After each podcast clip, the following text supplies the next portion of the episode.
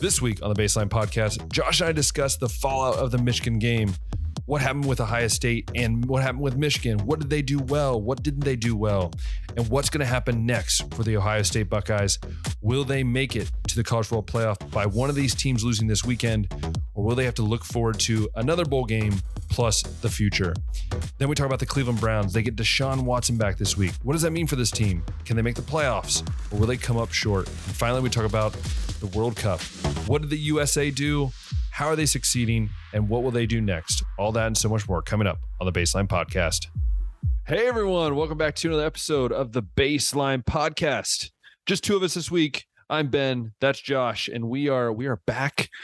A rough weekend for for myself and for many Ohioans out there. But I will say the Cleveland Browns won, guys. That that's you know that just made my my weekend a little bit brighter and just a little bit beat t- Tom Brady, beat the goat, and that just made me a little happy. So um, we'll get all, to all the football discussion and everything like that. But I hope you guys have been enjoying. I hope you guys enjoyed last episode. That was so much fun for Josh and I. We didn't get to that was a it. blast. It was it was amazing. We didn't really get Best to say it. episode we've done. Oh, by far. We really didn't get to say it last uh last week, but we were really appreciative of both David and Chris for taking time and hanging out with us. Hopefully we'll have more of that in the future. Um, but yeah, shout out to those guys. They're amazing. Go check out all of their stuff. And also uh make sure you let us know on the comments who would you like to see? Who would you like to see come on the show? You know, maybe throw some names out there. Maybe Jared can come back in and talk about how the United States beat Iran. We'll get to that as well. But first off, Josh, what are we going to start today's show off? And I'm pretty sure everyone knows, but go ahead and introduce it. well, yeah, we did our best episode last week. So uh, again, thank you for everybody that listened, tuned in, shared it, commented, what Yeah. have you. Uh, but as you all know, that game did not go uh, as Ben and yeah, other uh, Ohio State fans had hoped. I am uh, repping my team, Florida Gators. This is the only weekend that uh, both of our teams lost. So just kind of showing moral support that uh, we suck too. And uh, and the in the spirit of losers, also got the LA Dodgers hat on as well because it matched. But anyway, uh, Ben, I don't know if you want to Yeah. just get some things off your chest here because I know a lot of a lot of the weaknesses that we pointed out in Ohio State All against year. these lesser teams like Iowa, Northwestern, you know, what have you. I think all of those came to fruition on Saturday. It looked like Ohio State may have underestimated Michigan or at least was overmatched once again. But uh I guess what do you have to say, Ben? Because some Yeah. people are saying that this all came down to five plays, but you can't just erase those five, you know, explosive plays that Yeah. Michigan had and say, well, you know, if you take away, you know, the 85 yarder and the 75 yarder and the 65 yarder and the 50 whatever Yeah. Mm-hmm. yarder, then, you know, then they only had 60 yards and we win the game 42 to nothing. Like you can't do that. Those plays happened. Yeah, you know, it is interesting. And before you talk, I'm pretty sure you're wearing that Florida shirt because you and my dad were going off of it on Facebook today before we were filming this. So uh, I woke up. funny side story. I woke up and there were four comments on an article that I shared about Ryan Day Of course being it was my compared to. Larry Coker, and I was like, "Whoa, whoa, whoa! and it's my father. Wait a Um, minute!" But it was all good. It's yeah, all it was all good. Yeah, and you know my dad, he's just trying to give you a hard time. But uh Yeah. no, Uh, to go to go off what you said, Josh. You know, I was never one. Even after the game, you know, my dad and I were talking, and, and another one of my friends here in Hungary, that High State fan. And, you know, I it has nothing to do with those plays, right? Like they were going to happen, they happened, whatever. It was the fact that you had a chance to blow this game wide open in the first half. You looked like you were going to early on. If you, this is what I'll say this, and and I, this might be a shock to many High State fans, but I do believe that if you go up 28 to 3 or 24 to to 6, 24 to 10 going into halftime, that is a different ball game than a 20 to 17 when you know Michigan's a second half team and you know all Michigan's going to do is like we don't have to change anything. We're just going to keep doing what we're doing. So my thing was is that I felt like they did not capitalize on those those opportunities in the first half. And on top of that, I also feel like they they you know they really hurt themselves many times you know they had that 35 yard penalty because of a holding and then a stupid personal foul and you have all these things add up right but i want to say this to all the high state fans out there i'm not saying to fire ryan day right I, I told i told josh i said i'm glad i didn't do this on I sunday ran it. Yeah. we, we talked about doing it on Sunday, and I, I just kind of said, no, nah, I really, and part of it was just me. I needed to like kind of recalibrate what is happening, right? And and I'll just say this: Do I think Ryan Day is the best person for the job at Ohio State right now? I believe so. And that's coming from hearing a lot of people that are on the inside of the Woody a lot of the time. And they really, they truly feel like he can be. The difference is, is that Ryan Day, and I'm going to say this right now, and uh, it's the one thing that frustrates me most. Ryan Day needs to stop calling plays. He's a genius. No one, no one, no one says anything else. But when was the last coach that c- called plays win a national title? Urban Meyer didn't call plays. Look at look at Luke, Lincoln Riley. He loses all these big games, and he's the one calling plays. There's no one that's calling plays because they can't handle the situations. Look at Gee Scott.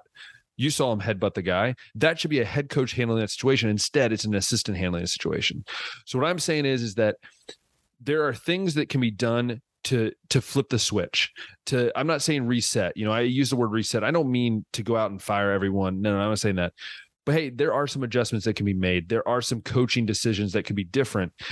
And I think for me, it was really frustrating because I felt like, and I still feel that if if, if it was coached right, like Michigan, I'm going to give my hats off to Michigan. They were coached well, they were disciplined, everything like that, and hats off to them. But I will say this: if Ohio State would have been as coached that well, I believe, I truly believe, it was head to head again. I believe Ohio State is still the better team. I think talent wise, execution wise, when they're at their best, Ohio State is a better team. But that being said, they got outplayed they got outcoached. They got outsmarted on many different things. Like, you know, we were talking about the fourth and five that should have been a fake punt that was mis executed. Michigan would have done that. They would have executed it. And they, these are little things that add up. Yeah, of course, those big plays. Well, if we would take those away, I don't believe, I still believe that we could have lost that game still with those big plays being taken away. And so, honestly, Josh, it, it, it was really frustrating as an Ohio State fan and, and, I'll be honest with you, this one hurts worse than last year, and this one hurts probably. It does. This one, it's this gotta. This one hurts more. This one's probably as painful as the Iowa loss back in 2017. That was like, wow, we we we got we got beat, and the worst part about it is that that image at the end of the game when they put the flag in the center of the field. And, and I'll be honest with you. And I and I Anthony Schlegel said this on uh, the podcast. He said just so you know, if Jim Tressel was the head coach, that thing would have been laminated and put on every single locker, and it's going to stay there until next year when you go to Ann Arbor and you can lay some wood. And I believe, and I and I truly believe, this is a test for Ryan Day. If Ryan Day truly wants to be the head coach at State, or let's be honest, any Division One program, then you have to get your bootstraps together. Right? You took the week off this week. Whatever happens on on Friday and Saturday, if you don't make it, okay, then let's prepare for next year. If you do make the playoff, you know what the possibility is that you face Michigan at some point. I truly believe that Ryan Day needs to sit down and go, what do I want to be? Do I want to be more of a CEO that can manage this whole program? Or do I want to be that offensive, glorified offensive coordinator as a head coach?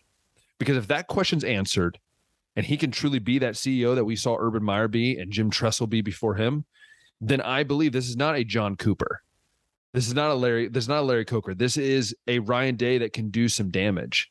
Um, and and so again, Josh, it's disappointing, but for some reason today I woke up and I was like, you know what, whatever happens, happens. And if we don't make the playoff, like yeah, I'm gonna be disappointed. But at the same time, you know, I hear people, well, I don't want to make it. We didn't beat Michigan. I'm like, dude, you get an opportunity to play for a national title, you take it, no matter what the cost, right? So for me, at the end of the day, man, I, there was a lot of disappointment. But um, I, I still think the future is bright with this team. I think CJ Stroud learned that um, you know he he feels like everyone's judging him harshly. I'm like, yeah, you came to Ohio State, you to beat Michigan, to win a Big Ten and win a national title, and you've done none of that. I'm going to judge you harshly because it, it might not be your fault, but that's what people are going to view your legacy as. He should have won the Heisman this year. If he would have walked in there and dominated, his Heisman's his, no matter what Caleb Williams does.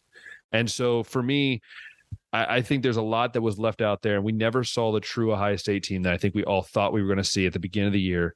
Uh, we have not seen that full team, and I would love to see it. I would love to see them against Georgia or someone like that. But at the end of the day, it's not up to us anymore.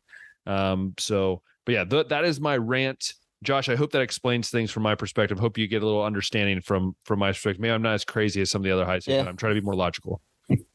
Yeah, uh, that is another reason, like you said, that you we decided to push us off a little bit. Plus, we get to see the college football playoff yeah. rankings and then a couple other things. Yeah. So, and you get a little bit more level heads. I ran a poll on my Instagram on Monday when uh, everything kind of cooled down, and about 33% said fire Ryan Day. I personally don't think so, but I agree with you on uh, your uh, take on the coaching. Like Michigan outcoached Ohio State in this one. We can go back to last year. You go and spend $2 million on Jim Knowles, and the defense was improved. Like, don't get me wrong. From last year to this year, big Totally difference. different, But if you pay $2 million to a dude, you can't allow more points in that game than we did last year. Like you brought Jim Knowles in to help you beat Michigan first off. Jesse Minter on the other side for Michigan, what a game c- called by him. Like mm-hmm. Ohio State was making moves down the field. Like I think they ended up with 495 total yards, but only the 23 points and only three points in the second half. Like bravo to J- Jesse Minter. And then on the note for Ryan Day, like the play calling, maybe it, maybe the moment is too big for Ryan Day, like you said. When you're calling the plays, you can't handle those Gee Scott penalty situations like you could if you weren't.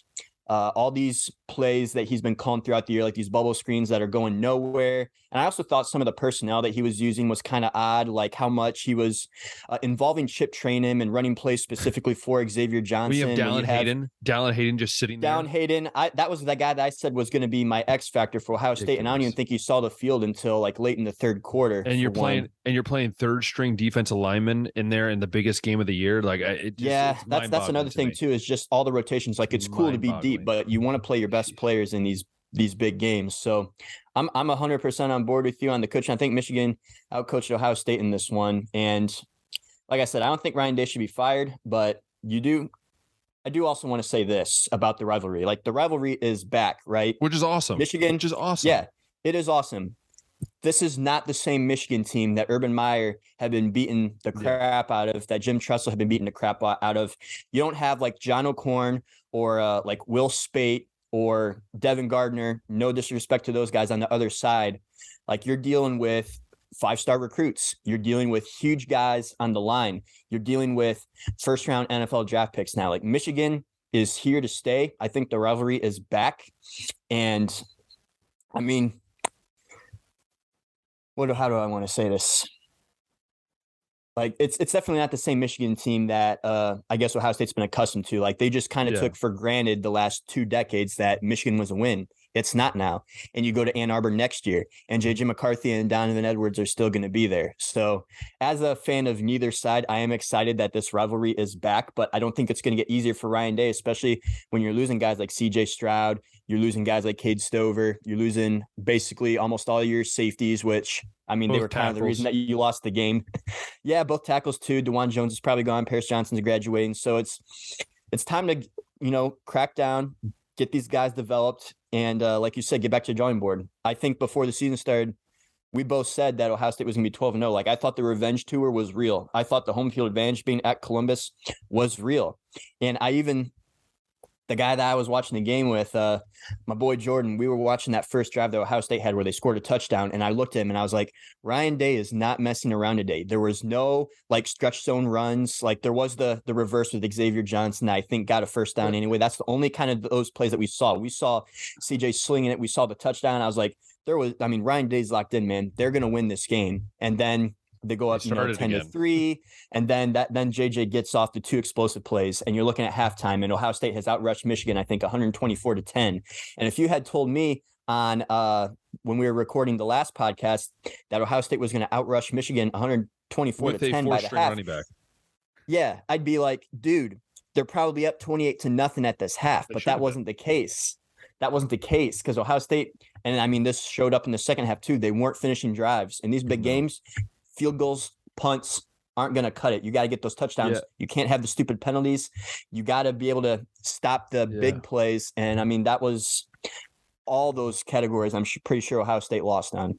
Yeah, you know, and, and and I'll be honest, Josh. I think, I think you look at this this game, and and I know Ohio State fans are it, it's hurting, and and I get it, man. I, I like my wife didn't understand why I was so sad for, you know, like a day, and it's just because you you like if you live in Ohio, Josh, you know this. Even though you're not a fan of either, you know how much this means to Ohio State fans and to Michigan fans alike. This th- like this makes or breaks like your year. Like as a Ohio State fan, like if you Right. beat Michigan, you you don't have to hear people at work bashing you or whatever. If you're I'll CJ Stroud and Ryan Day, you can't talk 365 days a year that the one Yeah. thing that matters is Michigan, and then go into the press conference and CJ be like, "This game doesn't define us," or Ryan Day be like, "If we still get in the playoffs, we're a dangerous team." It's like where what that that's not what you were talking about all season long. And I think part that's of not it what you were is- talking about all yeah. off season. I think part of it is that like uh, I will give some cut to to CJ. I mean, CJ like he took it like I mean he he takes a lot as a quarterback, and Ryan. I'm more upset at the way Ryan Day said. Not as much as what CJ said. I, I, I a little bit of what CJ said, but I think with CJ, he's also like he was also emotional because it is probably his it is his last home game. That was his last Yeah. game in Ohio With State Ryan Day, Probably he handled the press well, I thought, but yeah, at the same time, like he there was no like you know I was sick excuse like last year. no, I he mean, was he owned was everything, yeah. but but again, it was another empty stat line that he had. Like he Yeah. didn't ball out like everybody thought he would. Now I will say this: I, I someone asked me this today actually at work because they know I'm a high State fan. They said, "Do you think that if Ohio State made the playoff?" They asked me this. Do you think they still are one of the best teams in America? I was like, absolutely. I still think Ohio State at their peak, their peak. So when the defense is flowing, when the offense is playing the way it has been at the beginning of the year, I think Ohio State's, if not the best, one of the top three best teams in the country. The question is then is now you've put it out of your hands, right? This is not in your hands anymore. This is in the committee's hands. And they they have shown that they like you. And they didn't say like last night they said, you know, they they didn't get blown out and move on. No, they said like we really uh, we really are impressed by Ohio State, which if you're an Ohio State fan, you're like, wow, I'm shocked because normally you're like you get trampled by Alabama. We did see we did see them against Penn State, who's a very good team, explode in the fourth quarter. Like they are Yeah. capable of that. Exactly. And I think if I would say this, I think Ohio State would have been four in the college football rankings if they would have only lost to Michigan by three. They would be at number four right now. I, I truly believe that. Um, You can't, you, yeah, you can't yeah. get blown out on your home field. no, like and that's that's the thing. So, anyways, the fact that they're only five even is like wow. You yeah. know, but I think it was that. everybody talks much, about how the committees. Everybody talks about how the committee's biased towards Alabama. Everybody thought that maybe Bama would be the But I- five, but, Ohio think- State's at five. yeah. I think part of it play is- this weekend. Yeah, I think part of it is the way they respected Ohio State all year. They always were at two or three, and mainly at Mhm. two. They never were slipping down. It was always respect with Ohio State, and so I think that played a factor. And and speaking of the college football playoff, uh, we will we'll we'll we'll touch on that here in a bit. But before we get to the college football playoff, Josh, I do want to ask you, as someone that wasn't in the in neutral, it was it was neutral in the game, right? Do you feel like if this Ohio State team plays at at their peak level, like we saw at the beginning of the year, right? At the after the No- Notre Dame game, the next few games there, do you feel if this team's at their peak, they are one of the best three to four teams in the country? One of the best three to four. Yeah, it's it's tough to say just because everybody's been in conference. Like TCU, credit to them being undefeated. They've played a lot of teams with their backup quarterbacks and only beaten them by one Yeah. score. We've seen we've seen Max Duggan have some slip ups. Uh, and the defense more so win games against Texas. And I think the other one was uh, Texas Tech. We saw them have to rush onto the field to kick that game winning field goal against Baylor. Like I know it is tough to go undefeated, but we are seeing them kind of uh, get some close calls here. We saw USC. The only loss they've had all year is on that two point conversion to Utah. Like that. Even last week against UCLA, as fun as that game was to watch, UCLA was still in striking distance, even though Dorian Thompson Robinson had thrown three or four picks in that game. The defense on USC's, you know, you could say it's below average. They really rely on turnovers. And I mean, that kind of showed in the UCLA game when UCLA still has a chance to win with all those interceptions. Uh, I think it would come down to matchups. Like I think the Ohio State's definitely in the top five. Like they're going to be in my top five power ranking when we list all that out. But to go three or four, like I don't think that they would match up well against USC. I think Caleb Williams would shred that secondary even more so than what JJ McCarthy did. I think that you know TCU Ohio State might be fun to watch, but I don't really want to watch them have to play. Ah. this this is the other thing too is I feel like Ohio State Georgia would be maybe a better matchup for the team than USC if that even makes sense. Yeah, I mean, I, I think I think uh, here's just to kind of wrap that up. I think Ohio State would give any of those teams a good game. I don't know if they would beat, you know, those teams at the top. Like at their best, if they don't have some of those mistakes, maybe they can compete better with Michigan, Georgia. Maybe a little bit better of a matchup, but top five for sure. I don't know about third or fourth though. I'll say this: if you're the committee, right? Right. Let, let's just and we'll let's let's move into our college football discussion, Josh. So if you guys don't know, I, I'm going to just state. So at number one, we had um, Georgia, two at Michigan, a little controversy there, but not really. Three, we had TCU, four USC, five Ohio State, then six Alabama, and seven Tennessee. That's a little interesting, but I, I will get on that in a second. Yeah, I know it's people have been talking about that. stupid. Bama, Bama It- losing the head to head, but it's like dumb. right now Tennessee without Hendon Hooker isn't the same team. No. So I I get why they did Someone that. someone did say though, but they put up 50, 59 points against uh, Vanderbilt. I'm like, can you repeat that? Just repeat it for yourself. Well, Florida didn't put up 59 points Well, on Vanderbilt. Well, that's Florida. Um, no, I, I will say this. Uh, listen, you've been giving me digs all week. I get at least one in. Um, yeah, you do. uh, no, I, I will say this. I think so. We'll look at this, right? So we know that if Georgia or Michigan, even if they lose, they're in. So we know one and two are in Yeah, no matter what. All right.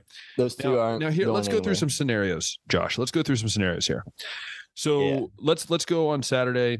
If one, two, three, four win, there's no debate. It's over. Right, all it's four teams stay go, the same. right? Yep. It goes that way.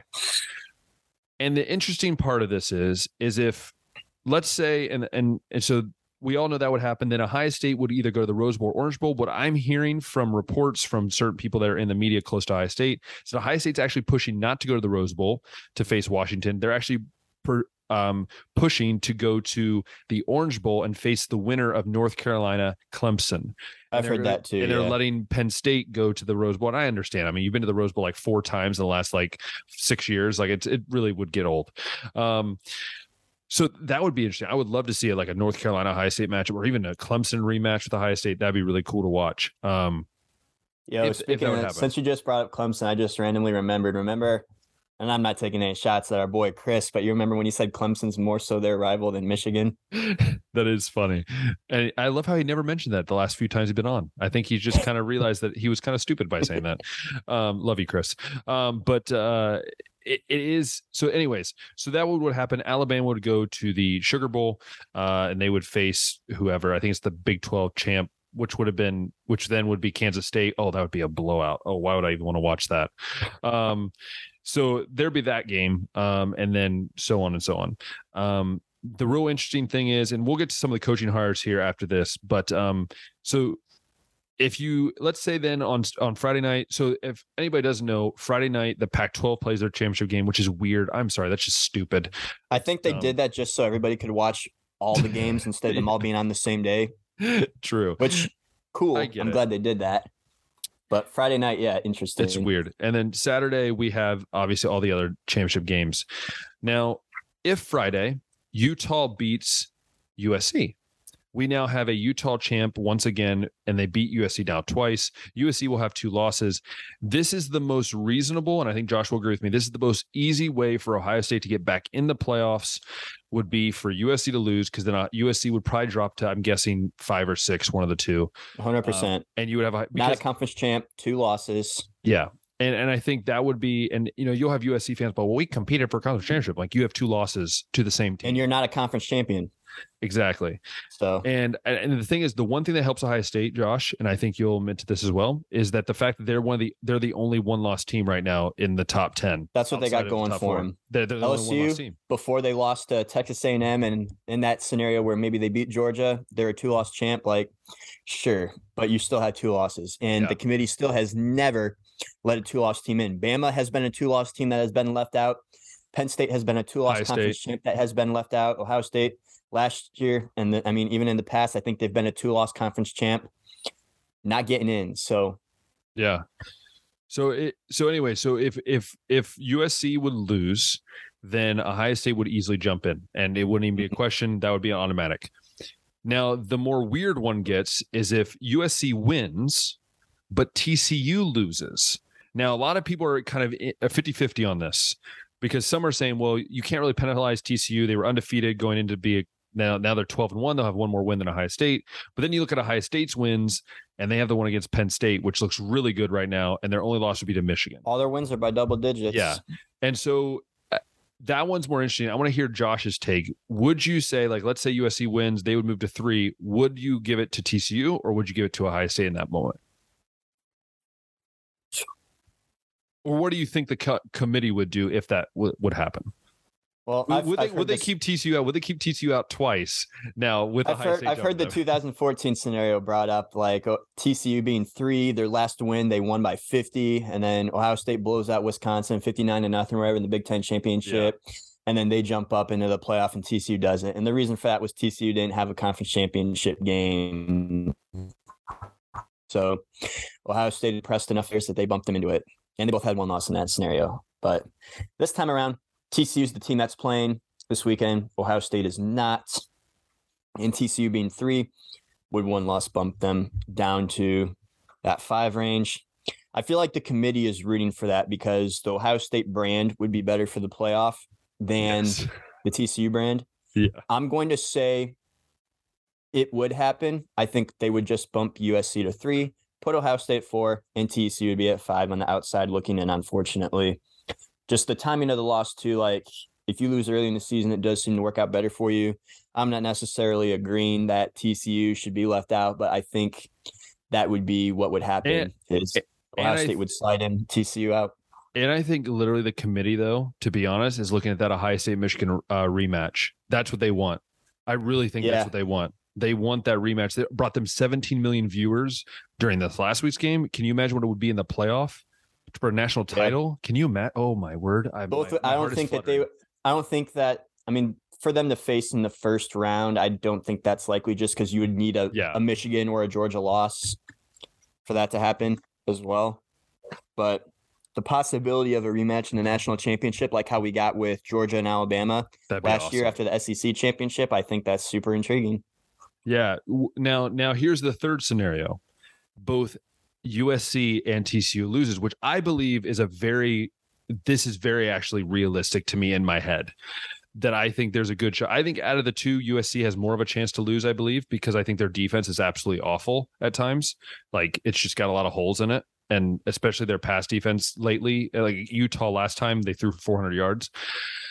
So my question is, Josh, what happens if there is uh both those teams lose? Who goes in? Does Alabama slip slip in, or does it TCU stays and Ohio i State? think i think you gotta in that case stick with the one loss T- usc would slide out tcu would slide down from three to four put ohio state in at three you get the michigan ohio state rematch in the first round yeah It it feels it fe- it makes me it makes me flutter a little bit inside. i think i think that rematch Would be would uh, amazing. would be it yeah it'd be insane ratings i think the fox said that there were 17 million viewers Yeah, for Most the first ever. match. Imagine that second time with uh, no other games going on, what that kind of audience would be like. But yeah, I don't think I don't think that there's any scenario that Bama gets in being two losses. No. There's always going to be a one loss team in any of these scenarios that we do that could get in ahead of them.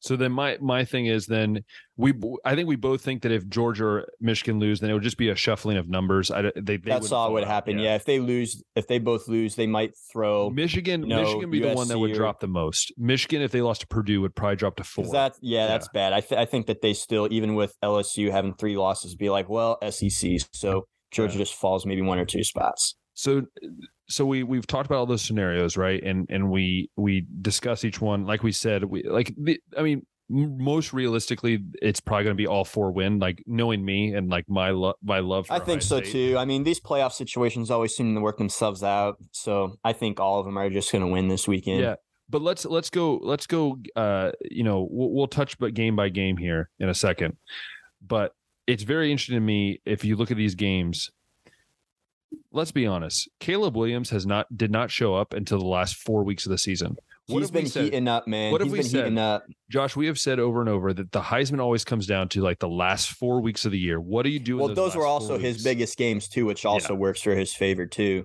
Yeah, and And he's and, to have another one here with uh, the Utah game. and that's the thing. If there's anybody in this podcast has been more for pro Utah, it has been that man right there in that seat. That man has lived and died by Utah being one of the top teams, and then he just gave up after a while. But I will say, Utah. The thing is, is the way that Lincoln Riley and and Caleb Williams have been talking about Utah. You should be careful because they've been saying some like, "Oh, this is this is our game," whatever. And and I love how Utah's coach came out. I was like, "Okay, sure, yeah, that, just count us out like we're not here." Because I I would say Utah can pose a big threat to USC. They can. They're, really they're definitely do. not a team that you can overlook. but yeah, I'm excited for that one. Uh, also, not gonna lie, we're gonna see this in the in the Heisman rankings later, but I'm kind of glad that Caleb Williams has been balling out. Makes the makes it a little bit easier to kind Does of it? rank these. I think. Does it? Mhm. Does it? A lot of people are falling out. Ben Hendon Hooker doesn't have his case anymore. I don't think Blake Corum can win it. I think he can still get an invite.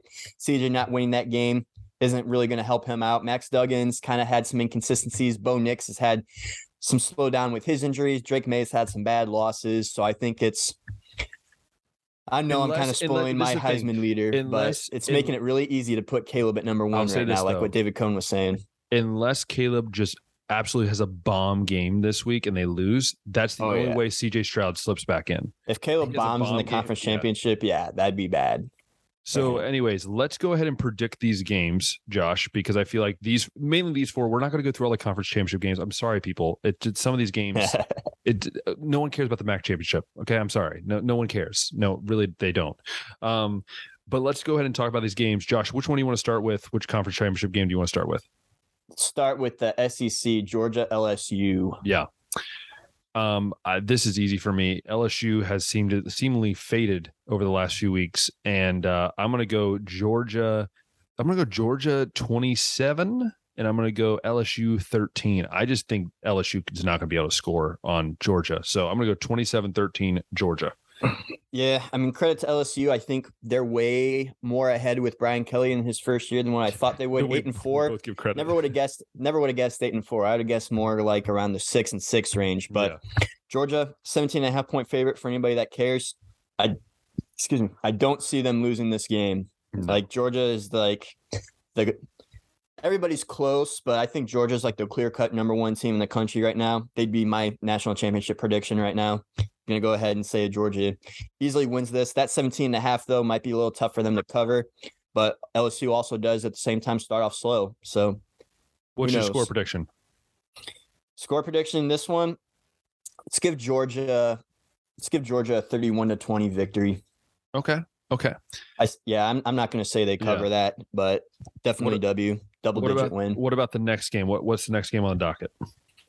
Let's rock with uh our boys still kind of down south, Clemson, North Carolina. Oh, this one's a tough one for me. This one sounded This a lot tough. more fun of a matchup a couple It weeks did. ago than it did now. Hey, hey, I don't have DJ in my fi- Heisman finals. Okay, Josh, don't have to bash me on I will one. not bring it up. You he played poorly and you corrected it. So that's I'm gonna I'm gonna credit you for Um, making the change I'm actually, I'm actually going to go North Carolina here. I don't, I don't know. Clemson has been so shaky on offense that I don't. At least we know with North Carolina they have a crap defense and they have a good offense. We know what we get with North Carolina. I Mhm. don't know what I'm going to get with Clemson, and I think North Carolina's going to go in there, and I think Drake Maye is going to have a big game, and I think it's going to be. I'm going to go 34, 24 North Carolina. Yeah, I mean, uh, quarterbacks in this one could be interesting because I think Drake Maye and DJU both could be Yeah. auditioning for potential transfer portal State, suitors. Ohio State. Hopefully, you're talking Drake to Ohio Yes, I State am. Yes, I am. but- Yes. but uh, Clemson seven and a half point favorite. I'm I'm kind of thinking the same as you. Clemson, we really do not know what We we, can no get from them right now. Georgia has been going against some more of the tougher defenses on their schedule. So Clemson also kind of has a good defense, but if, Yeah. to me, if Spencer Rattler can put up 31 on you, That's I think Drake. Maye can put up 40 on you. Yeah. I'll go ahead and say that North Carolina wins. I don't think it's a blowout. I'm, I'm going to go more so. Uh, let's go with uh, North Carolina 42, Clemson 35. Similar result as the Wake Forest Clemson Yeah. game. Got it. Got it. Uh, let's see. Let's continue to move up the map. Purdue and Michigan. Michigan is Do we really 17 have to talk point favorite right now in this one. Okay. Well, it's this is not even close. It's going to be Michigan. I'm going to go Michigan. They're going to run the ball all over Purdue, and it's going to be like Purdue. I think will hang in there at the beginning because one, Michigan's a terrible first half team, and two, Purdue can actually throw the ball, and they actually have one of the best receivers in the Big Ten. Secretly, one of the best receivers in the Big Ten. Um, and I'm going to go Michigan 45, Purdue 17. I don't think it's going to be close. Yeah, Michigan. Uh, what they do last year? They defeated Iowa in the Big Ten It was, championship. it was something wild, like 38 to 3. I, I thought they put up over Oh, it, forty. was, it was 40. Yeah, it was 45 to 3. Yeah. I expect Purdue's offense to put up a little bit more than that, but similar final score. I think Michigan easily covers this 17 point spread. I'm going to go with Michigan. Let's go Michigan 45, Purdue 20. And that's the thing as an Ohio State fan, I just want to point out is that you knew if you win that Michigan game, it's almost a guarantee win in the Big Ten championship. It is. And like that's what The Big Ten West was so bad. And yeah. that's the thing. And this is why I agree the Big Ten should just get rid of conferences and then just have you mean divisions? division, Yeah. sorry, and just have the the two best teams play. And that, that's what it should be. I feel like that's what it should be, but that's besides the point. Yeah, there's there's arguments on both sides. of That on one, it makes that game Less so much more important. yeah. Because it's Yeah. like everything, the playoff spot, the conference championship, all runs through that game. You got to win it. There's no Yeah. second chances. No, I agree. Yeah, yeah. So that's So- that's like the argument on the other side. But on the Yeah. same time, it's like nobody thinks Purdue's the second best team in the No. conference. No Nobody thinks that Purdue should be playing for this game. they're not even they're not even the fourth best team in the conference right now. Yeah. So anyway, yeah it's crazy, So we, but- got that one down. We'll move west now and go into TCU, Kansas State. We're going like north south. Then We started southeast. southeast, we moved up, and now we're going out. Yes. So TCU, Kansas. TCU's had a lot of close spreads lately, Ben. Uh, the Mhm. Baylor one, I think, was about two points. Uh, I can't Yeah. remember their spread with Iowa State. I think it was last week, but this one, another close one, two and a half points. I believe Will Howard is still playing quarterback for Kansas State in this one. Uh, Hmm. Believe Yeah. the first time these teams played, it was something along the lines of a 38 31 final score. That was actually the game that Adrian Martinez got injured in. Uh, I'm gonna. I know as a Buckeye fan, you're kind of rooting for Kansas State. No, I'll be one. honest, Do you no- think they no. can pull it off this second time around? As an Ohio State fan, I want I want Kansas State to win, but I just believe that Kansas State without Adrian Martinez, I don't know if they're gonna have enough juice. Um, and so I'm actually gonna go TCU wins this game 34-31 on a last second field goal. I Mhm. just I I, like all of me wants to say Kansas State, but there's just something about one that every time I pick a team to win, they always end up losing. So I'm just gonna hope for this whole thing to happen, right? Um, but I, I'm gonna go. I, I just think TCU at the end of the day will will have enough firepower to get by Kansas State. But I will tell you this: I think if TCU will lose their first game in the playoff, I don't see TCU winning the first game in the playoff. I do not. Yeah, I want to quickly correct myself. TCU did not struggle with Iowa State last week. That No, was they did not. 62 to 14. but the week before that, TCU 29 28 against Baylor, TCU 17 to 10 against Texas, TCU 34 24 against Texas Tech, TCU 41 31 West Virginia, 10 point game against Kansas State that first time around, three point game against Oklahoma State, seven Yeah. point game against Kansas. This is going to be close.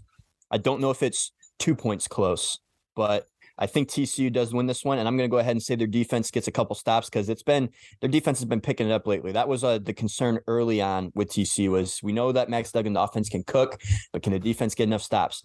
They've been shutting down some good offenses here in the Big 12 lately too. So I'm going to say if they do that And against Will Howard the second time around, I will say the o- the only way Kansas State can win this game is they're very good running the ball. If they can run the ball and keep Deuce Duggan Vaughn. off the fi- if they can keep him off the field, then I believe that's the one way Kansas State can win.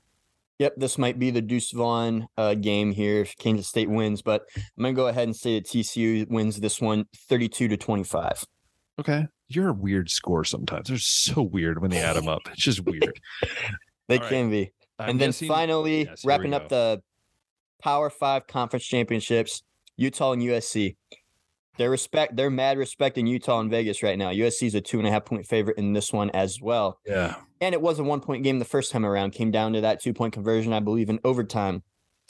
See, see, Josh, all of me wants to just say USC is going to lose. But then there's part of me that just goes, as an Ohio State fan, and this is the way it is as an Ohio State fan. You, we all know that what's going to happen is all four teams win on on Saturday and Friday. Like we, th- this is just what happens as a Ohio State fan. You you give it up to somebody else, it's just going to be screwed over. So, I, I believe my gut tells me I, I think Utah pulls us out in some way. I don't know how, and I don't know if it's a safety. I don't know what it is, but there's going to be something that happens because we saw what Utah did to Ohio State last year. Like this team just does not quit fighting, and they're the most physical, most like just they're more like the Big Ten team than they are a Pac 12 team. And I believe Utah is going to win this game.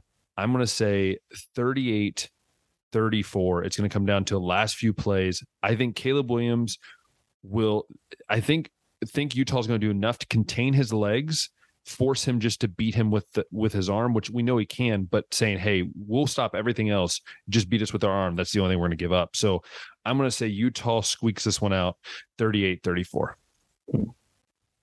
One thing I find interesting, Ben, about these conference championship games is like these teams that truly are in playoff contention almost always seem to win these. Yeah. Like Clemson's never had a struggle in the ACC title game. It's also the Um, ACC though.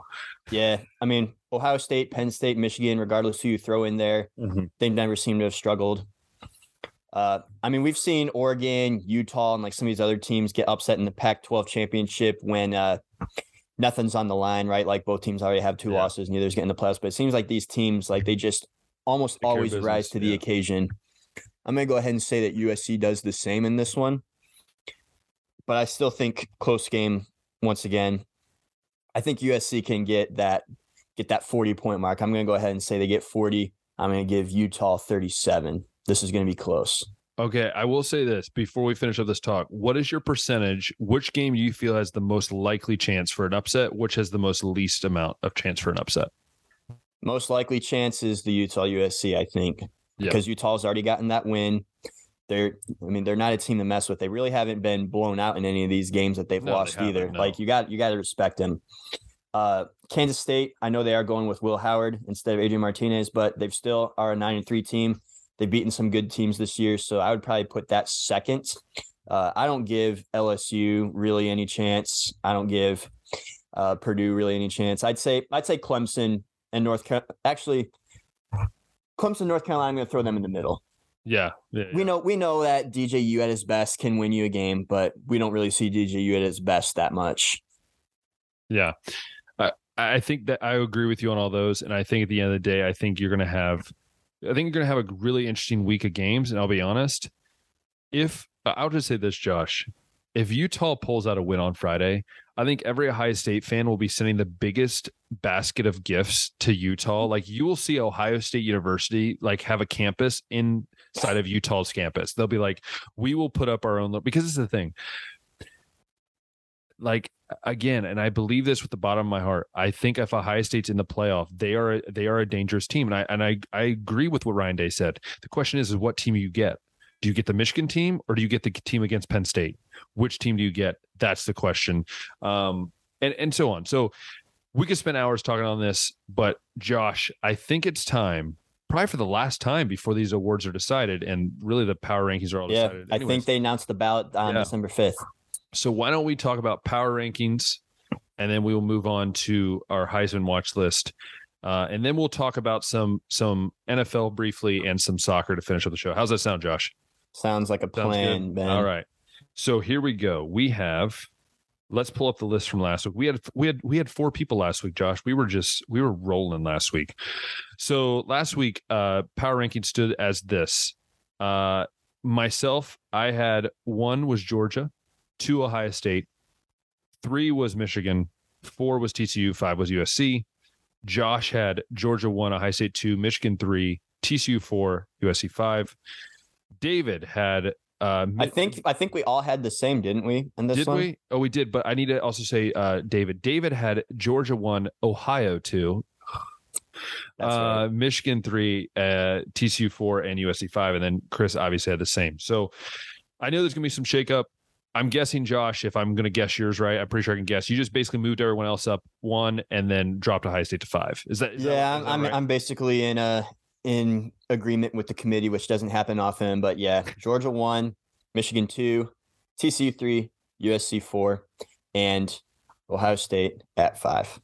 I I, would have think to they agree. got it right. Yeah, I, I I think they did get it right. The only one I was thinking about was maybe putting um Michigan one. That was just because Georgia kind of They do have the best win. yeah. Michigan does have the best So- win this year. But I have Georgia one. I think Georgia overall is the best team overall. I think uh, Michigan's the best, second best team by far. I think there's a one and two, and then there's the gap. Um, and then TCU, then USC, and then five. I have Ohio State. So those are my five teams. I don't know who our guest this week is. We'll figure it out. Josh and I always figure it out. We usually just text somebody and they'll answer us.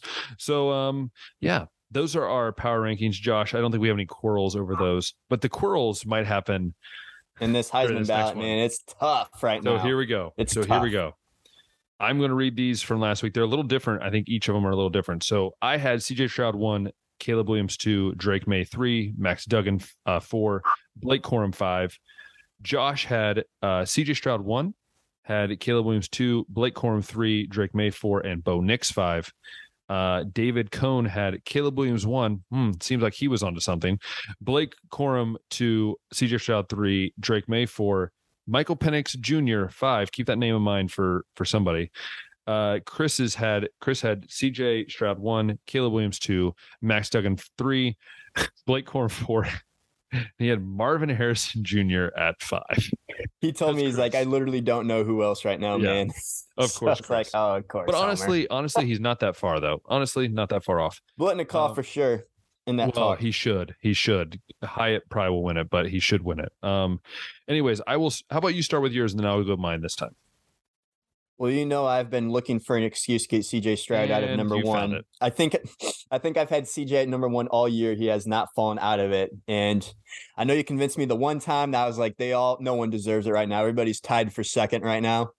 Now I have my reason to take him out. So, congratulations, Kid Williams, for heating up at the end of the season. in All your biggest games, you have made it to number one in my ballot for now.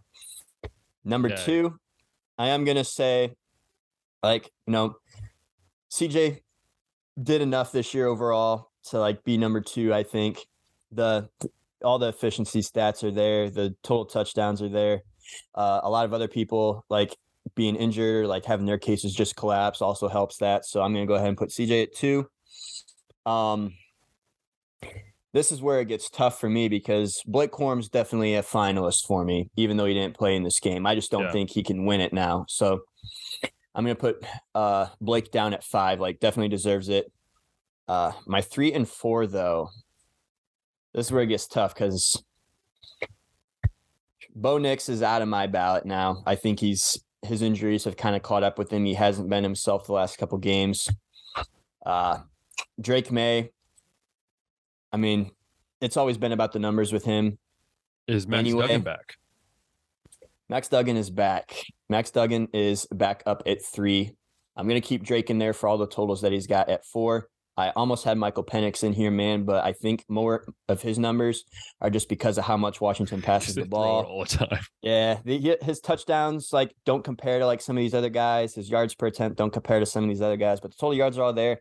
I wouldn't be mad if someone had him in their top five like David did last week. But just to recap, Caleb Williams one, CJ Stroud two, Max Duggan three, Drake Maye four, Blake Corum five.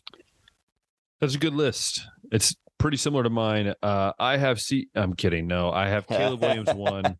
Caleb Williams one. I, I I do think though, if Caleb Williams does have a bad game in the conference playoff in the conference championship game, then I do believe there's a discussion for CJ Stroud to be then number one.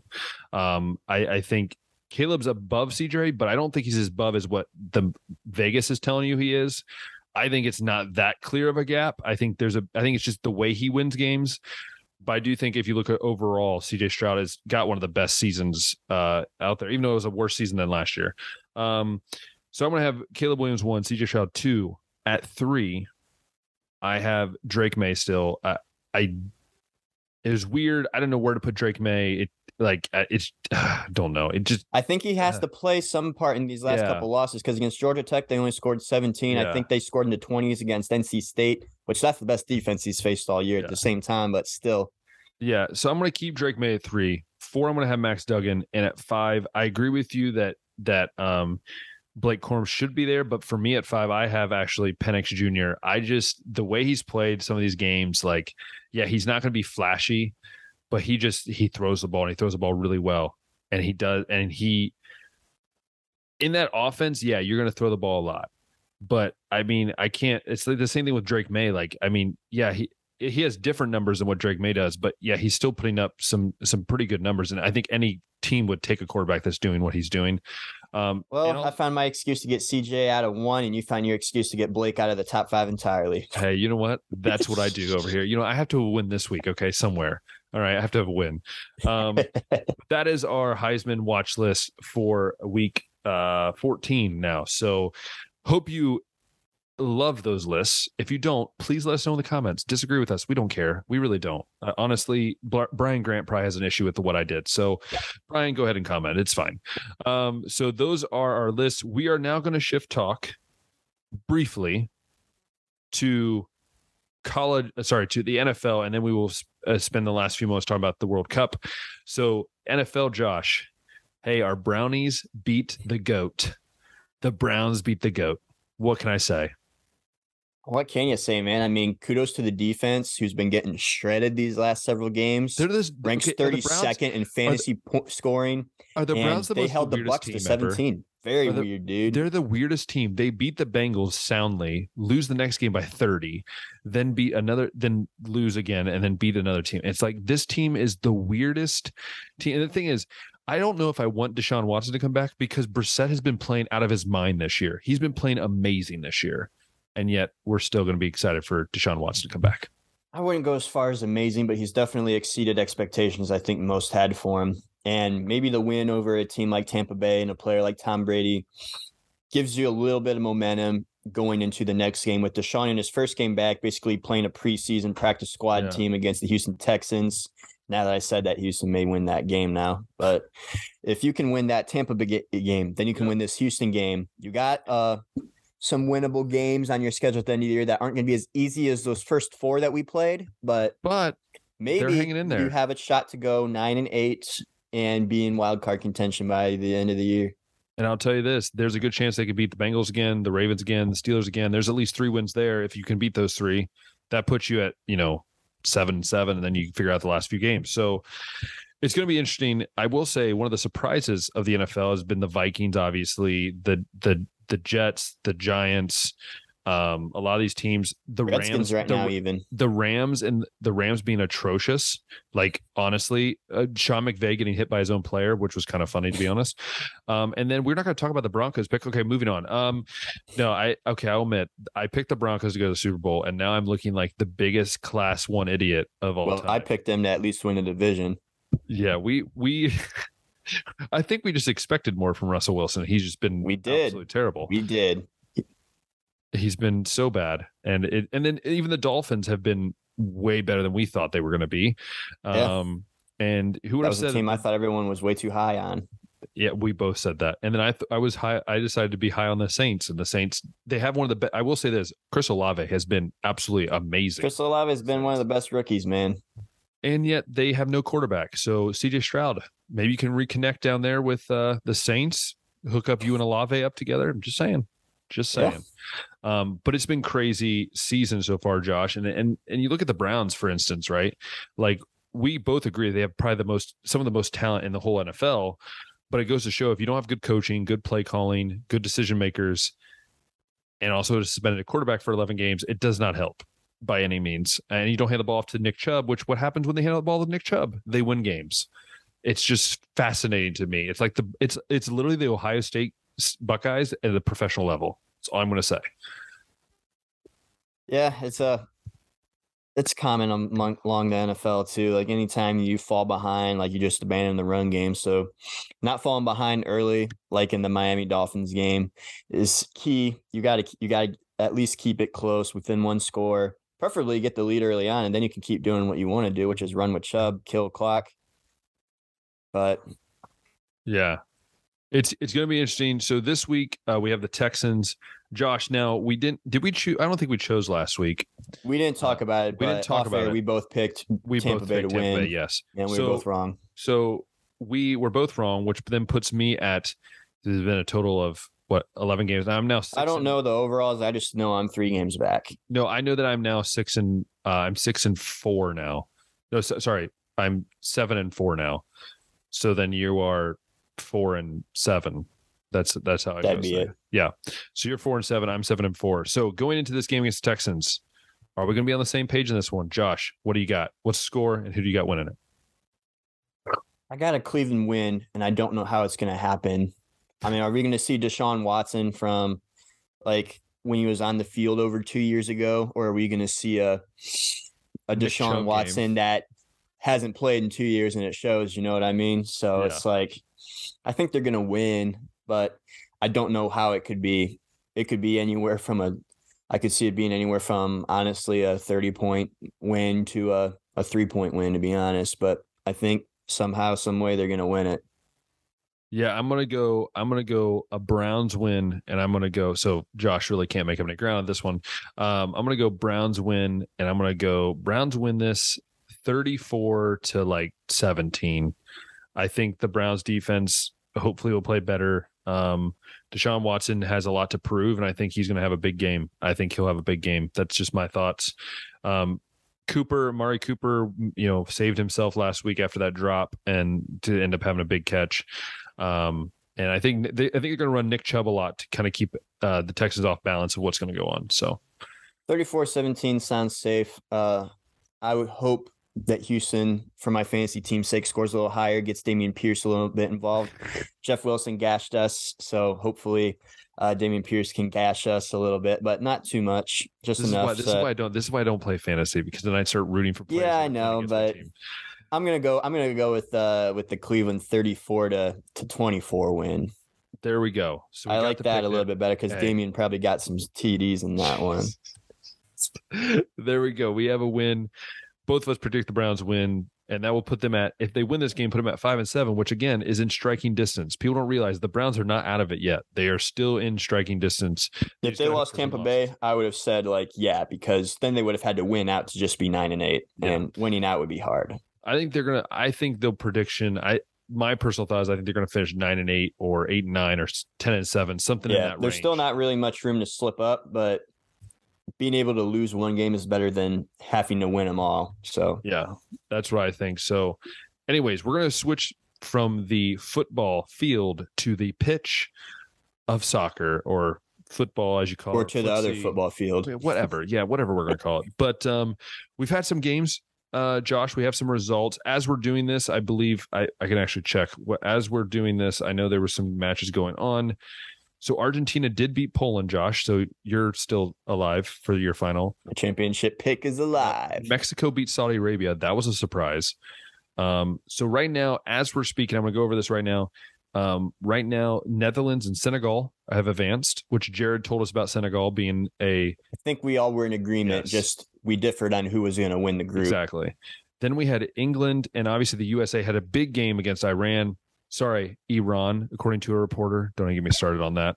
Um, it's the same thing. Sorry, in English, that's how we say it. I'm sorry. Um, if you haven't checked that out, go see David Cohn's rant about that. It's amazing. Um, and then in Group C, we had Argentina, and it looks like Poland's going to go through on goal difference over Mexico. They had four points. Wow. Mexico had four points, but Poland had a zero goal difference, and Mexico had a minus one goal difference. That's crazy, man. That's a long time for Mexico to that that Mexico's been getting out of the group stage. We yeah. I brought that up when we did the episode, so that's crazy if they don't get out. Yeah, so that it looks like that, and then in Group D you have France and, and Australia, the Aussies.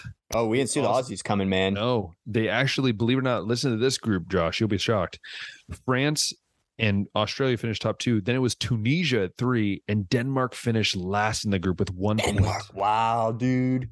Yeah, so one point for Denmark coming out. Very disappointing for the De- for the Danes.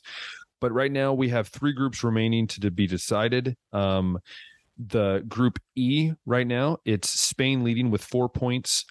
They also have a seven goal differential, which is ridiculous. Nice. Japan, Japan is third right now. Uh, sorry, second right now. Uh, Costa Rica is third, and Germany is last right now. Germany. I think Germany I had Spain being third in that one, and then Germany getting out. If I remember yes, right, I had I had Spain and I think I had Spain and Germany, or I had Japan in there. I can't remember. I definitely um, had Japan. I know that. And then uh, Group F, Croatia and, and uh, Morocco are tied for the top. Belgium is third, and Canada is going to be eliminated with zero points right now. They have one match left, so they could get a couple points here, but they're going to be knocked out. So, no Canadians in there. The Group G, Brazil's already through. So, yes, my champion's still through.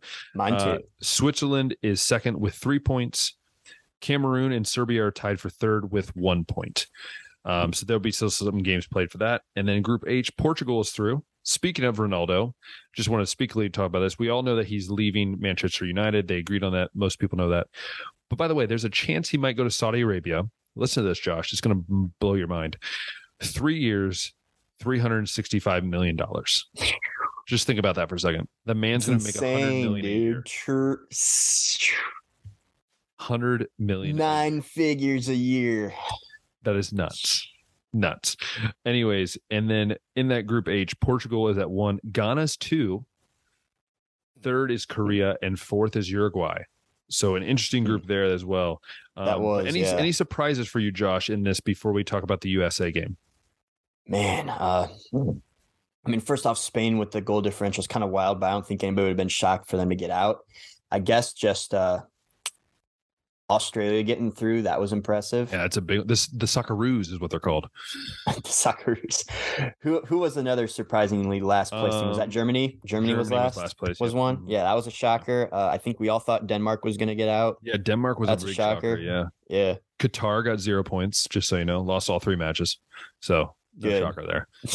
Um, I think for me, Mexico not making it through and that is, that is the kind of a Poland shocker. making it I, I don't think really any of you guys were as high in Mexico as I was. I was mostly No, just was going not. off history, but So I'm gonna double check this before we like go off air, and then I'm not, I'm wrong. So I'm gonna look here. So Mexico, uh, yeah. So it's it's come to an end.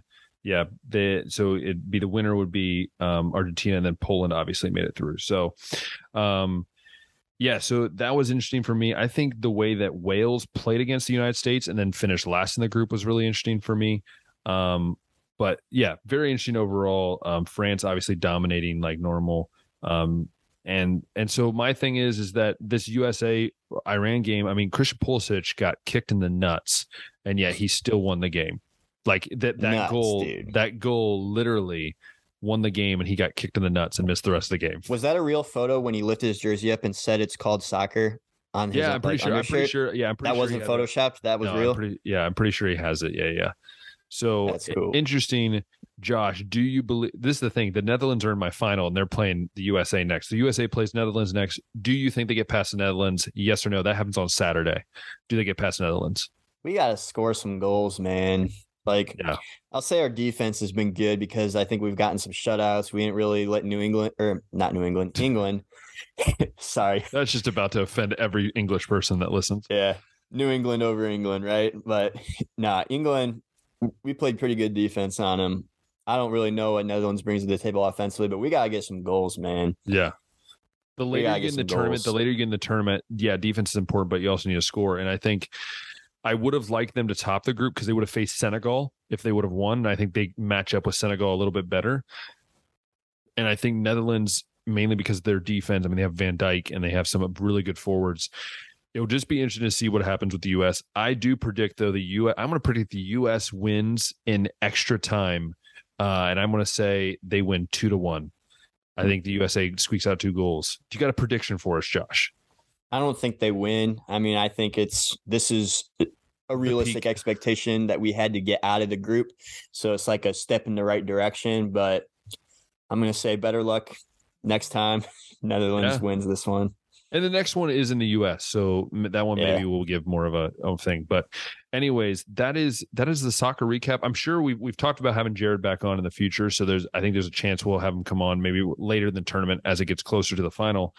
Um, but hey, sports are amazing, Josh. We haven't even talked about basketball at all yet, which we will. Don't worry. I'm I'm sure as the as the college football season closes, North Carolina's been slipping up the last couple games, man. Hey, I'll say this though, Josh. I think as the as the college football season closes, as many of you know, we love college football. So as it closes, we'll be able to talk more NBA, more college basketball, be able to talk about these kind of things and and discuss more of it. Um, we discuss how Ohio State women's basketball team is forcing like 35 turnovers a game, which is mind-boggling to me. We can talk about how weird it is seeing Jon Scheyer on the Duke like Yeah, that is baseline instead of Mike Krzyzewski. It's weird, man.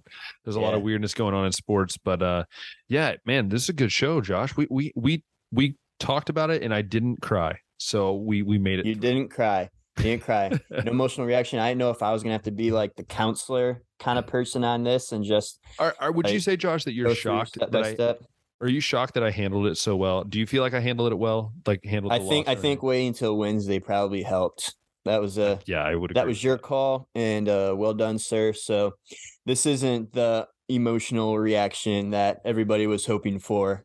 I know they were they were probably thinking, yeah. Yeah, I was uh, man, I was soaking it all up, man. I was listening to every single Michigan Ohio State podcast I could find on Spotify, getting reactions from the game from everybody to see like what By the, the way, Josh was, was from the, both Josh was the most annoying person when we were trying to figure this out. He's like, "Oh, here," and he just started posting things I'm like, "Josh, you're getting annoying. I'm really just getting annoyed, Josh." Well, I was just sharing the tweets that I thought were interesting from like people in the Ohio The State, is- like either fan base or beat, and I was just like trying to get like I wasn't doing it to like stir the pot. I was just sharing because I thought, hmm, interesting, hmm, Josh, interesting, uh, hmm, interesting.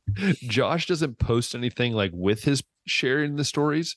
So like for me, I was just in already this heated anger of the loss, and I'm like, Josh, you're doing this to spite me, even though I know he probably wasn't. But in my head, I was like, you're spiting. me Like right I think now. the most interesting one, uh, the Jesse Minter one. I found an old tweet from an Ohio State fan that was talking about how Jim Knowles coached the fifth best defense in the country the year before, and Jesse Minter's defense at Vanderbilt the year before was 118th. And then I found another tweet that basically just showed all Jesse Minter's second halves this year and how it's like, yeah, you know, everybody thought that uh, what Jim Knowles was going to be was uh, what Jesse Minter turned out to be, and I was like. Yeah, basically. I mean, Jesse Minter was the better defensive coordinator in this one, so I was like, "Hmm, interesting." And then the all the calls for like Ryan Day to be fired and which is ridiculous, bring in Mike. Vrabel with a blank check and We make we- Brian Hartline the offensive coordinator. And I was like, that's interesting too. I really will say that we didn't really get to talk about, it, but Luke Fickell becoming the Wisconsin head coach, a huge hire by Wisconsin. I think It a is. That's hire. uh that's Great leveling hire. up, man. I think everybody thought Jim Leonhard was gonna be the head coach there. I personally thought Luke Fickell was staying at Cincinnati until the Ohio State head coaching job opened. So the fact that he even left was amazing to me because he's And been I offered, I believe, though- Notre Dame. He's been offered Michigan State, turned those Yeah. down. I think Wisconsin must have just either given him enough money or just to him was a much better fit. I do believe though, if the high state job opens at some point, I do believe both him and Mike Vrabel will be the two guys that will be. That is that is is that sought is after. uh, underlying thing too, and why it might be risky on Wisconsin's end because it's like there's always that chance that Ryan Day maybe gets fired because he can't beat Michigan or goes to the NFL. Whatever happens, then there's always that chance that Fickell will go and get that job. Yeah, and then you also on top of that you have um also on top of that um you also have um, Matt Rhule t- taking the job Matt in Nebraska, Nebraska, which I is think that's leveling up. A little weird though, a little weird. A but- little weird of a fit, but I like it for Nebraska because Matt Rhule built up Temple into a competitive team. He took Baylor basically from the death penalty into a team competing for the Big 12 championship. And Nebraska's kind of in a similar spot where they've just been in turmoil. They had that season last year where they had all those one score games. And I think Matt Rhule give him a couple years, he could maybe build Nebraska back up to like an eight and four level. and Deion Sanders saying no to Cincinnati, but then Colorado, I guess. I don't know why that's better than. Is he going to. Colorado? Well, no, he's not going to Colorado, but he's never said like he's denying the Colorado job. Yeah, he basically said no to Cincinnati, which is interesting to me. Um, Yeah, Brian he's Hartline, been- he's been Brian in Hartline rumors. better not go to Cincinnati. I'm just saying that. Brian right now. Hartline of Cincinnati is interesting. I've also heard that Texas A&M is supposed to offer him a huge amount of money to be their offensive coordinator. So Brian Hartline, I mean, that's a hot name. I think Jesse Minter this last game I- made himself a hot Yeah. name. I will say about Brian Hartline though is I think that Ryan Day knows he can't lose him, and I would not be shocked if Kevin Wilson takes a head coaching job and you see Brian Hartline jump right into the offense coordinator role. I would not Maybe. be surprised if you just to keep basically Ryan Day saying to Kevin Wilson, "Go find yourself a head coaching job." We want Brian Hartline and to keep him here. I think because they're going to pay him. I think they'll pay him big if to keep him here. So Maybe kind of kind of wrapping up to uh Lane Kiffin ex- signs an extension with Ole Miss and Hugh. Freeze, who Jake Crane had been calling for since basically week one of the season. Hire Hugh Freeze. It'll never happen because you know they don't have the balls to do it, but hire Hugh Freeze. And then basically every other coaching job that opened up, he's just like, you know who I would hire? I would hire Hugh Freeze when the Nebraska job opened up. Like Hugh Freeze has been the man, and nobody thought that uh, a team like Auburn might, uh, you know, be able to deal with all the negative press that would come with that. But Hugh Freeze, man, I think that's that's the best. As much as I love Luke Fickell too, I think this is the best hire out of all of them because he's proven he can recruit in the SEC. He's been a guy that's beaten Nick Saban back to back seasons. He, uh, I mean, he made Liberty a competitive team. He helped coach and develop Malik Willis. I think, especially with Auburn, we've seen them compete at a national championship level with head coaches like Gus Malzahn and Gene Chizik. Like, imagine what an actual good head coach like Hugh Freeze could do with this program. I think again, it might be a situation where you got to give him a couple years because there's absolutely no talent in that building right now. And then keeping on Cadillac Williams as an assistant head coach, I think was also clutch. So Auburn, man, give them three or four years with Hugh Freeze. I think that they could end up being the best team out of all these uh, new coaching hires. It's going to be crazy, a crazy ride. But Josh, what a crazy weekend we'll have coming up with college football. We'll see what happens. Next week, we'll be talking about the college football playoff. Did Ohio State make it? Did they not? Let us know your answers in the in the uh, comment section below. If you've loved this episode of the podcast, go ahead and click that thumbs up button, hit that subscribe button, hit that notification bell. That allows us to see all the different comments. Go check out our last one with the guys. Even though the game's already over, it was still a great conversation. Maybe uh, listening to some stuff will be interesting now that the final results exactly. have been in, right? Like, oh, or, he called or, it. Or even if you want to hear about the college football playoff, go listen to our conversation with Aaron Lynn. I put it on the uh, on the YouTube. It's a great conversation. His thoughts on what it will be turning out to be what it what it is now. And so go check that out. And if you love us on Spotify or Apple Podcasts, make sure you favorite it, share it with your friends and family. That'll be a lot. And make sure you follow us at baseline.podcast on Instagram. We hope you guys have a great weekend. We hope you guys get some rest. Have a good time. Uh, and until next time, we'll see ya.